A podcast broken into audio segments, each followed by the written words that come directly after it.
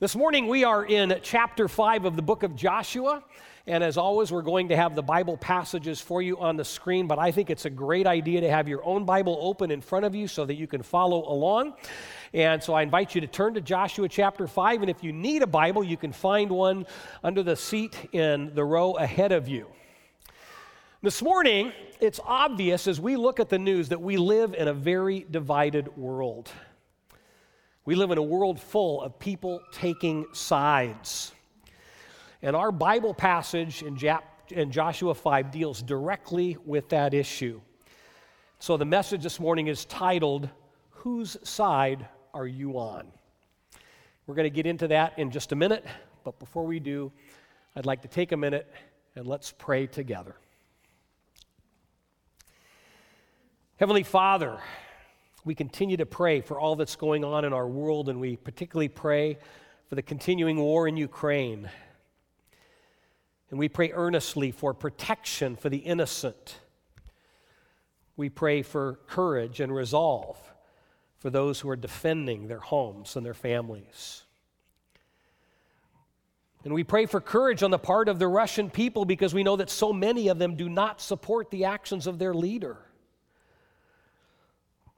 And Father, we don't know what the answer is, but we pray that you would cause the Russian people to rise up in such a way that Vladimir Putin will stop what he's doing.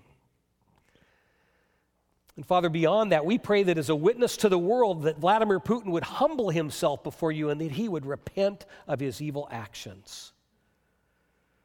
Oh, Father, drive him to his knees before you, we pray. And Lord, as our political leaders deal with this, we pray for heavenly wisdom for them. May they realize that this is a situation which cries out for wisdom from on high. And we pray, Father, that our political leaders would do what is wise, not what is politically expedient. And Lord, here in our midst, we know that we continue to walk through challenging seasons of life individually. There are those in our church family who may be hurting or in need this morning. And through our friendships with each other, show us how we can best support and encourage anyone who is in a rough season of life. May we truly love one another as you have loved us and carry each other along when life is hard. Now, fathers, we prepare to look into the Bible. We ask, as always, that you would be our teacher this morning. We pray that you would teach us through the power of the Holy Spirit who inspired the scriptures and who that same spirit who lives within each of us. And I pray, Father, that we would be able to receive your truth this morning. And as we do, then please give us the willingness and, if necessary, the courage to live out your truth each and every day. And we pray this now in the name of Jesus. Amen. Have you ever noticed how much of life is oriented around taking sides? We find an issue and we go up to somebody and we say, So, which side are you on? And why do we do that?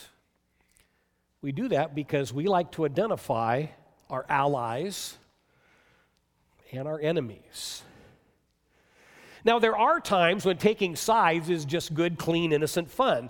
I, I, mean, it's impossible to have a competitive sporting event without two different teams. And it's really enjoyable for us to passionately root for our side. Sometimes, though, we take sides in unhealthy ways back when I worked in the business world, there were times when the sales force and the purchasing agents and the engineers would lose sight of the big picture and they would become territorial about their own departments. And I remember sitting in meetings where these different groups took sides against each other, and no one was talking about what was best for the company and our customers. It was about taking sides. And then think about what's happened in our culture and in the church. We ask, whose side are you on when it comes to masks and vaccine mandates?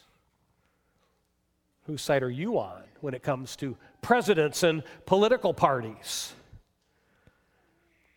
And not only do we pick our sides, sadly, then we so often vilify those on the other side. And sometimes, because we're so convinced that we're right, we even claim that God is on our side. I think we need to be really careful about that. Because I think that to claim God is on our side is to look at the issue exactly backwards. We need to be on God's side. We need to make every effort to discover what it is that our Creator wants to do in His world and what He wants to do in our lives. And then we align ourselves with His purposes. And this is a lesson that God wants the Israelites to learn. And the way that God goes about this is recorded for us in Joshua chapter 5. And I think, given the state of our world, it's a lesson that we need to learn along with our spiritual ancestors. Now, here in the book of Joshua, we've been following the journey of Joshua and the Hebrew people.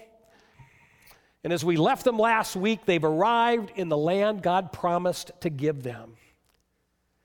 And it's obvious that God has been incredibly faithful to bring them to this point. So it's natural for them to think God is on our side. But that's the wrong attitude.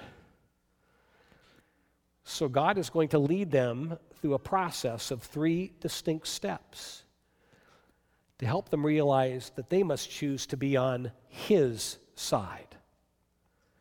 And step one in this process is that they must honor their covenant with God. Let's take a look.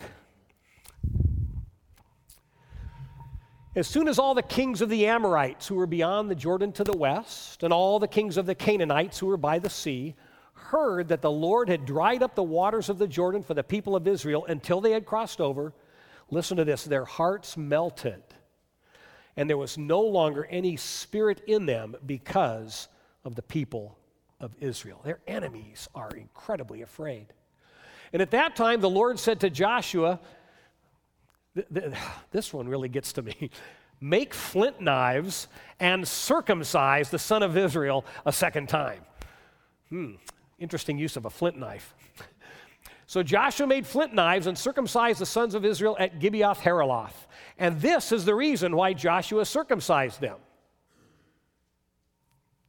All the males of the people who came out of Egypt, all the men of war, had died in the wilderness on the way after they had come out of Egypt.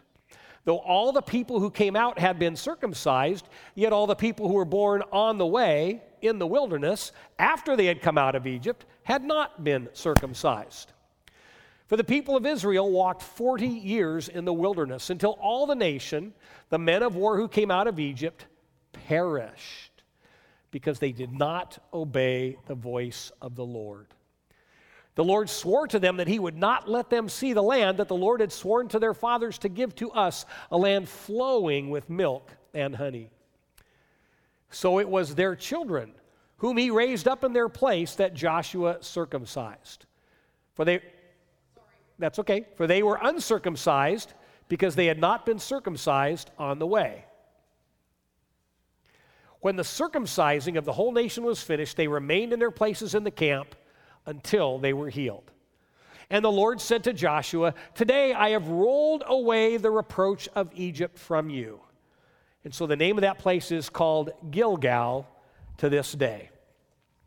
Okay, so let's summarize what's going on here. There's these kings mentioned at the beginning of the chapter. They're the rulers of the various cities scattered throughout the land. There were kings over cities. And these Canaanites and Amorites have heard about Israel and Israel's God. And yet, as Israel penetrates the land to claim their inheritance, very few of these people make overtures of peace. They're in fear of God but they have no desire to get on God's side. The Israelites, though, they now have a chance to say to God in an overt way, Yes, we are on your side, Lord. And God gives them an opportunity to do that by reinstituting the ritual of circumcision, which is the sign of God's covenant. And the covenant is an agreement between God and the Jewish people. God has said, I'm going to be faithful to you. And the people in turn have said, We're going to be faithful to you, God. However, during their years in the wilderness, Israel did not practice circumcision because they were under judgment. That earlier generation had been unfaithful, which is why they had to wander for 40 years in the desert. And as we read, during that time, all the males of military age, which they defined as men age 20 and older, they all died. And now a new generation has grown up in the wilderness, and they pledge their faithfulness to God.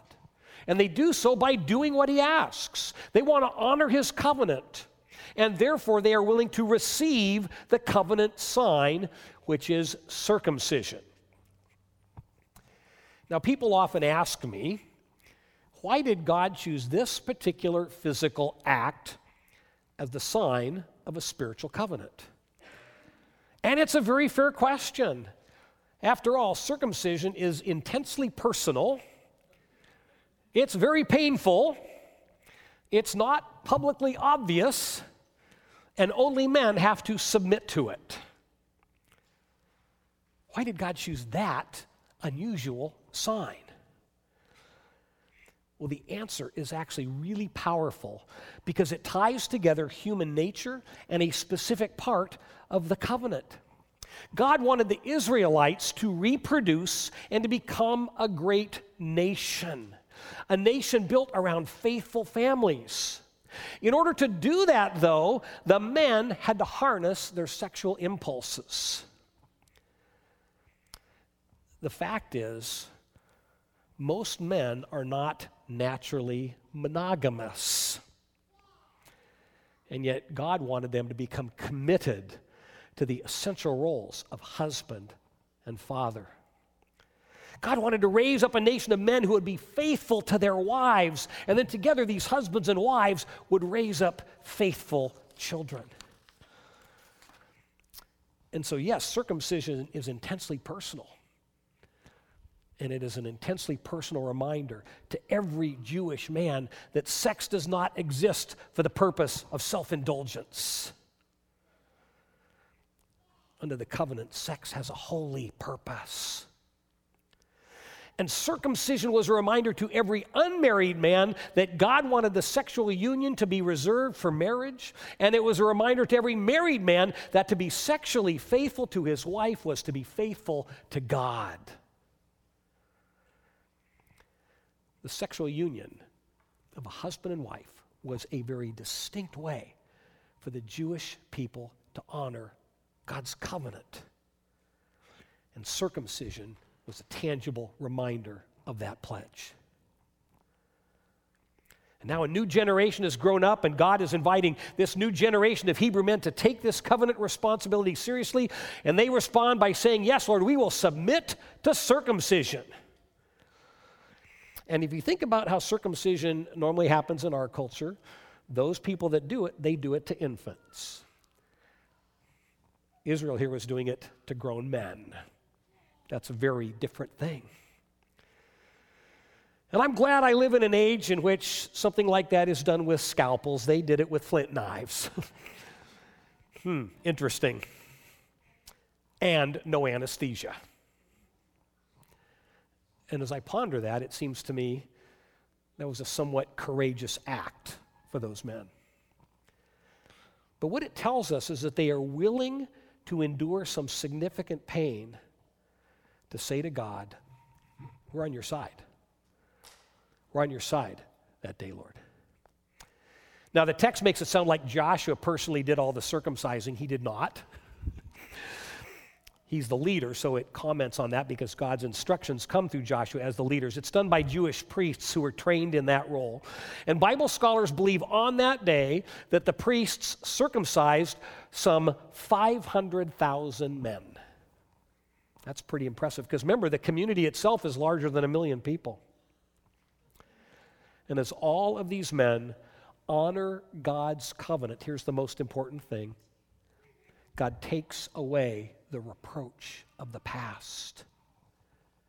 God says, Now the unfaithfulness of the prior generation is laid aside. The stain of the old sins is gone. And you, my children, you're all getting a fresh start with me. That is what God is saying as these people honor his covenant.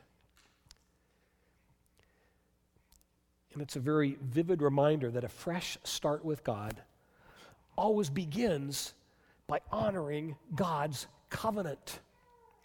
That was true for our spiritual ancestors, and it's true for us today. And so, how do we, on this side of the cross, honor God's covenant? Well, as followers of Jesus, we live under a new covenant, one that was instituted in the book of Acts, chapter 2, verse 38. And on that historic day, the apostle Peter explained that a new covenant sign was being put into place. And he said to an assembled multitude, Repent and be baptized, every one of you, in the name of Jesus Christ for the forgiveness of your sins, and you will receive the gift of the Holy Spirit. And so, if we want to emulate the actions of our spiritual ancestors, we don't do it through circumcision. We respond to God in faith and we submit to baptism. And as we do, we honor God's new covenant. And as we do that by faith, God takes away the reproach of our past, just as He did for the Israelites so long ago. And best of all, when we honor God's new covenant, He fills us with the Holy Spirit who gives us the strength to trust Jesus every day and to live by faith. A fresh start always begins by responding in faith to God. And we do that by honoring His covenant and entering into that covenant relationship. That's what He wants us to do, that's what He wanted Israel to do. And now that they've done so, He prods them to take step number two. So they honor God's faithfulness by celebrating their first Passover in their new home. Let's continue on. While the people of Israel were encamped at Gilgal, they kept the Passover on the 14th day of the month in the evening on the plains of Jericho. And the day after the Passover, on that very day, they ate of the produce of the land, unleavened cakes and parched grain. And the manna ceased the day after they ate of the produce of the land. And there was no longer manna for the people of Israel, but they ate of the fruit of the land of Canaan that year. Now, Passover dates back to the time when the Israelites had been in slavery in Egypt. And God took them through a process to set them free, but the culmination was one incredible historic night. A night when death passed through the country of Egypt. And as death passed through Egypt, all the firstborn males of Egypt died. But as death passed through Egypt, death passed over the Israelites, and all of them were spared. And God said, I want you never to forget what happened on this night and how I set you free from slavery with this incredible miracle. And God instituted this ceremony called Passover. Every time the Jewish people celebrate Passover, they remember who God is and what God has done for them. Passover is a tangible reminder that God takes care of his covenant people. In a similar way, you and I honor God's faithfulness every week as we participate in communion. Jesus instituted communion out of the Passover ceremony. It is the new covenant version of this old covenant memorial. And each week, as we eat the bread and drink the juice, we remember who Jesus is and what he has done for us. And this is the way people of the new covenant celebrate the goodness of God. Each time we take communion, we remind ourselves that through Jesus, we've been given a spiritual fresh start with God. And while our fresh start with God is really primarily spiritual, for the Jews, their fresh start is both spiritual and physical because they've left the desert behind and entered the promised land. Been referred to, they've heard it referred to for years as a land flowing with milk and honey. And it is a land of plenty. It's full of grass and flowers and trees and crops and grain. And unlike their previous life in the desert, the people now can live off the land. So God immediately stops providing them with manna. Manna was a God manufactured product. It was this bread like substance which God miraculously created during the time that Israel lived in the wilderness where food was scarce. And each day when the people woke up, their camp was surrounded by manna. It was an object in living by faith because they had to literally rely on God for their daily bread. You know, when we talked about Israel crossing the Jordan, we talked about how that wasn't an immediate miracle. It lasted for a while. It took a while to get people, a million people across the river. Now, you talk about an extensive miracle. This was a miracle that lasted for 40 years. Wow. And it ended when the people arrived in the promised land because there was no further need for it. God's provision started and stopped exactly on time. Another phenomenal reminder that God cares for his covenant people when they are living out his covenant purposes. And, and as all this is taking place, let's not forget the Israelites at this point are camped in enemy territory. And as we just read, they're healing from circumcision, which means they're not in fighting shape, which means it's a great time for their enemies to come and get them yet they don't attack. And why not? Because as we read in verse 1, they're petrified. They're full of fear. They are scared to death of the God who walks with Israel. And so, what that tells us is that God protected his children at a time when they were incredibly vulnerable. It's yet another example that God watches over his people when they are aligned with his purposes. And I think there's one other very relevant point to grasp in all that's taking place. Leaders change, but the Lord's purposes and promises and priorities do not change. For years, the Israelites had viewed Moses as the only one who could speak with God and speak on behalf of God. Moses was the one who instituted the covenant. He was the one who instituted Passover. But now Moses' authority very clearly has been passed on to Joshua. And therefore, the people do not need to be afraid that, that somehow their connection with God is altered or weakened simply because they have a new spiritual leader. Leaders come and go. But the community of God presses on because God doesn't change. And God always is working through his people. And I think about that in light of Thurston Christian Church. For more than 100 years, this church has been a light to our community. And if you study the history of our church, it's clear that we are a healthy and resilient community of faith. And over the years, we've had at times of very exciting growth.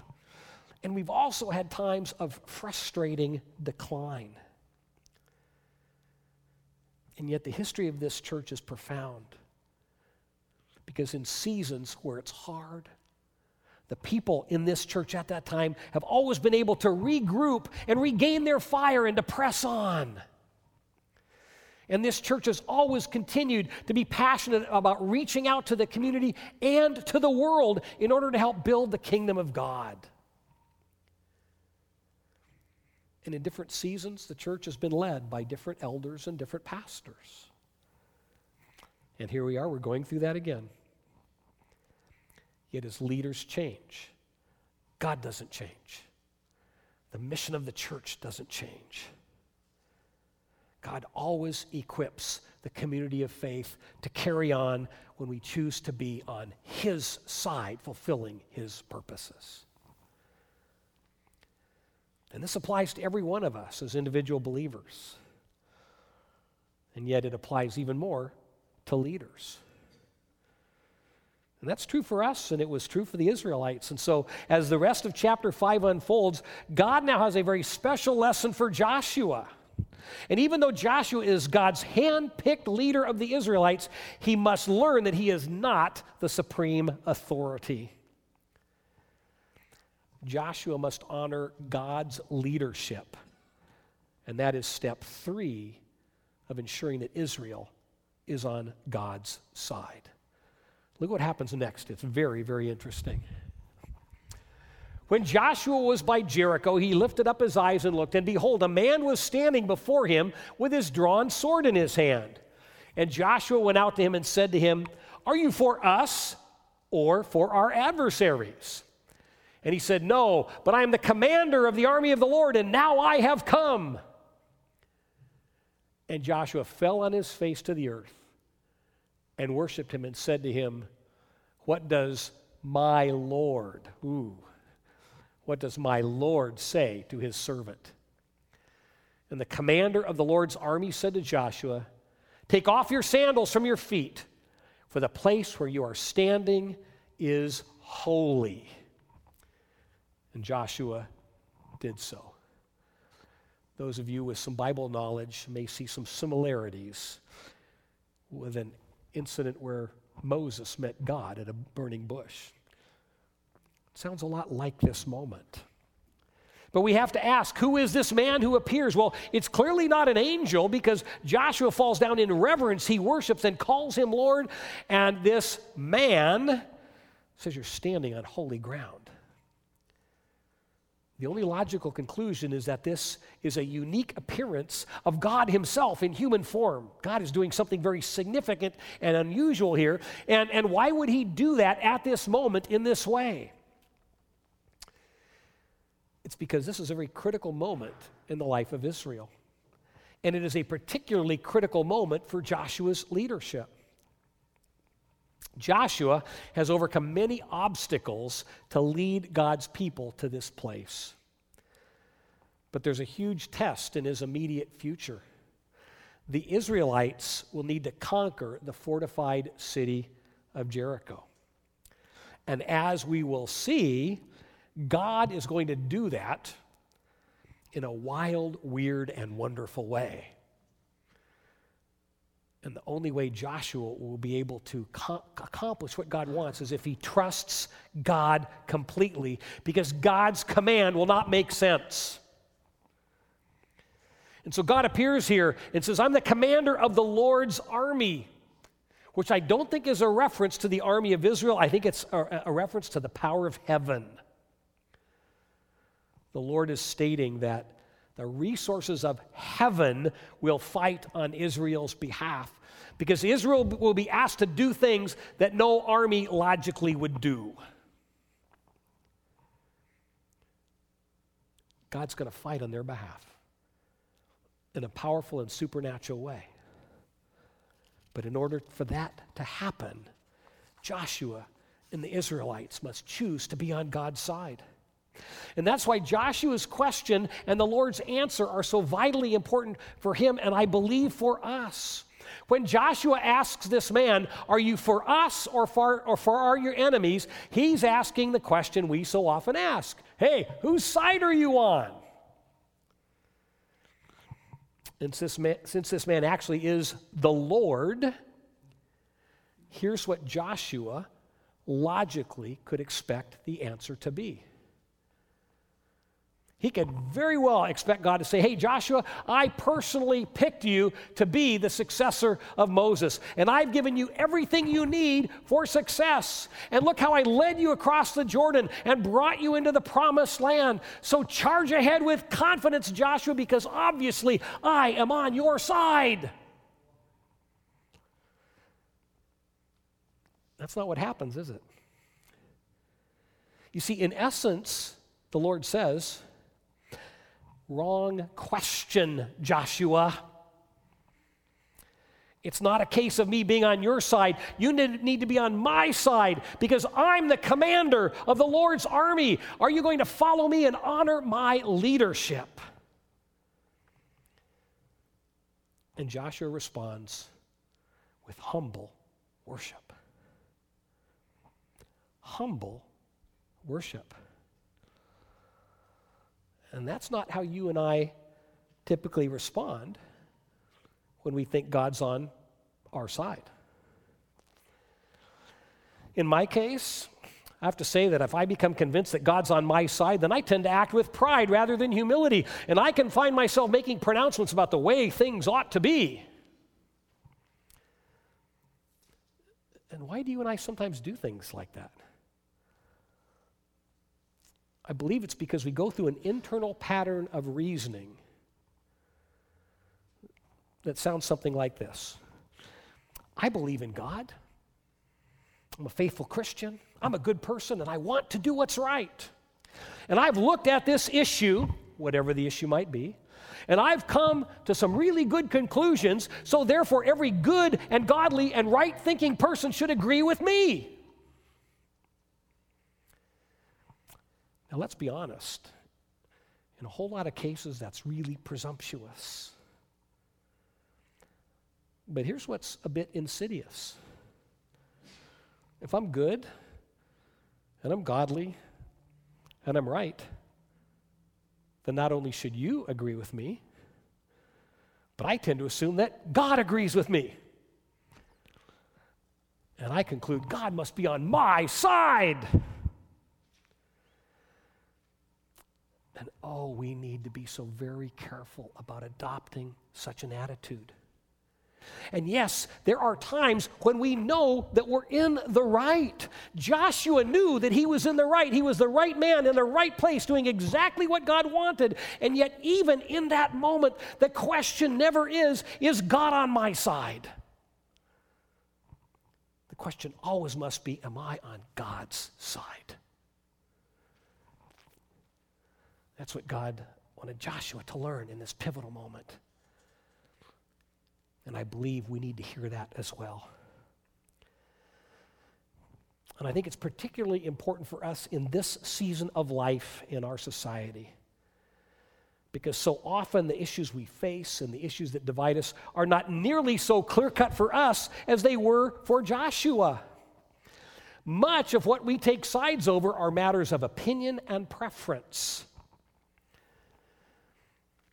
And whether we're talking about politics, or economics or the best way to respond to a pandemic, good and godly people can sincerely reach different conclusions. So I can't assume God's on my side, and neither can you. Instead, we need to make every effort to be on God's side.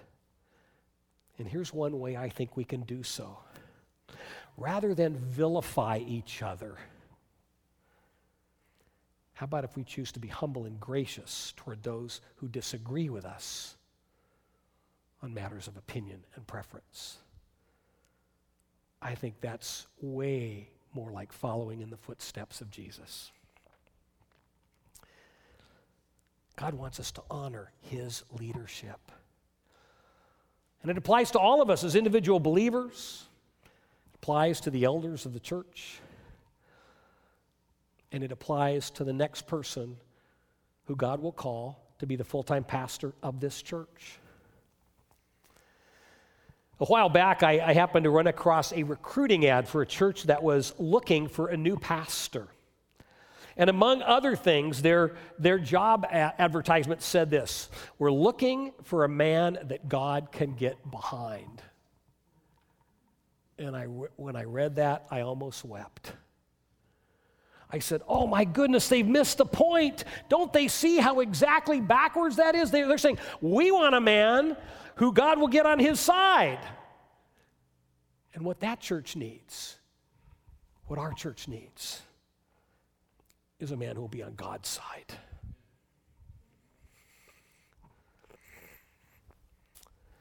That's the lesson for Joshua. That's the lesson for every leader.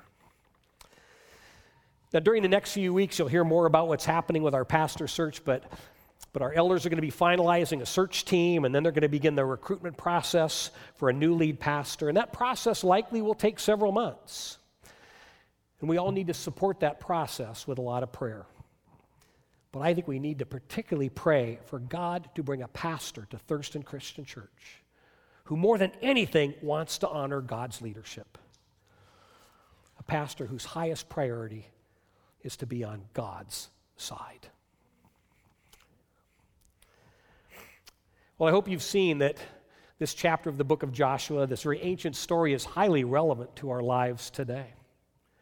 Because in every age, people tend to take sides on over, over all kinds of issues. And so, so often we find ourselves asking, so whose side are you on on this issue or that issue? And here's, in this passage, God lays out three distinct steps that help us answer that question for ourselves in our day. And number one, to be on God's side, we honor God's covenant. And as we honor God's covenant, He takes away the reproach of our sin. And number two, we honor God's faithfulness by sharing in communion alongside other believers. We do this to celebrate the fresh start that we've been given through Jesus. We do it to remind ourselves who Jesus is and what he has done for us. And three, we honor God's leadership and we never presume that he's on our side.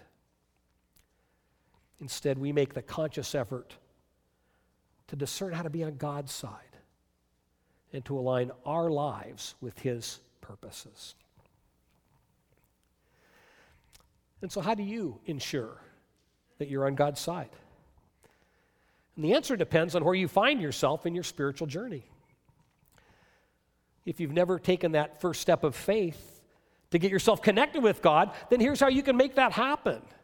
And it starts when you acknowledge to God that you've engaged in behavior that is harmful to yourself and harmful to others and falls short of what God expects. The Bible calls that sin. And you express sorrow and regret for that behavior. And you acknowledge a desire to change and live differently. And the Bible calls that confession and repentance. And then, as an act of faith, you submit to baptism by being immersed in water. And as you go into the water, you spiritually die to your old way of life, and God takes away your sins. And as you come out of the water, God has removed your reproach. He fills you with the Holy Spirit, and you get to take your first step in a brand new life. Just as the Israelites, by honoring their covenant, were taking a fresh step into the promised land. So, how do we respond, though? If we're like the Israelites. They already were God's people, yet they needed to be renewed and restored. And that's, I think, the case for most of us. We've been walking with God a long time. And yet, sometimes our connection with God grows distant. Sometimes we let our hearts grow cold. So, what do we do? We repent again.